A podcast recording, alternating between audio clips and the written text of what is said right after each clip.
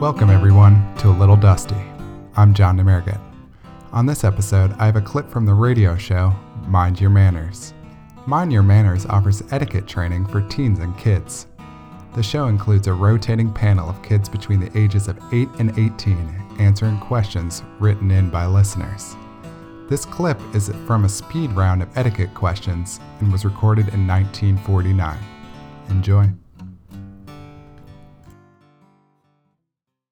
It's time to hear from our studio audience. So, how about it, audience? Are you ready for your right wrong quiz? Fine. Now, Eddie Robbins is going to make five statements about manners at parties, and it's up to you to tell us whether those statements are right or wrong. If Ed Anderson selects you to speak up for the audience, you'll get a fine gift. So, get on your toes now and tell us whether these statements are right or wrong. When dressing for a party, a boy should check his nails, his hair, his socks, and his shoes because they are very important items in good party grooming. Is that statement right or wrong? Wrong. Wrong. Young man, how what's your name? Donald Yarsovich.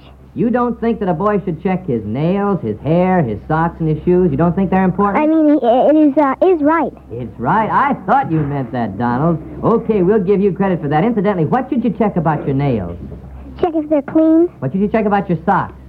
See if they, you pull them up. What about your hair? To comb it. What about your shoes? See if they're tied. And shine, Um, don't you think? yeah. Donald, you're a good boy, and your grooming is going to be excellent. Here's a little gift for you, and thank you a lot.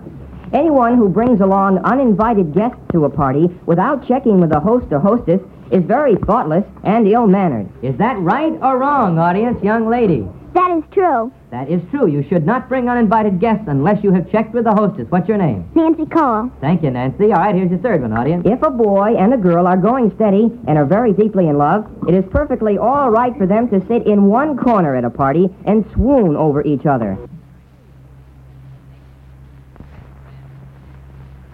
All right, what about that? Is that right or wrong? Wrong. You're so right, that's wrong. You don't think that couples should sit in the corner and swoon over each other. They should get in and join the party, right? Yes. What's your name? Sally Makepeace. Thank you, Sally. Here's a gift for you, and here's your fourth one, audience. Boys prefer to dance with a girl who is capable of an interesting conversation, but who does not talk all the time just to hear herself talk. Now, is that right or wrong? Let's hear from a young man, Eddie. Wrong. Wrong? You think your boy likes to dance with a girl who talks all the time, yakety, yakety, yakety, like that? Wrong. No? You think a boy likes to talk to dance with a girl who talks well but doesn't talk all the time, don't you? Yes. So do you think that statement's right or wrong?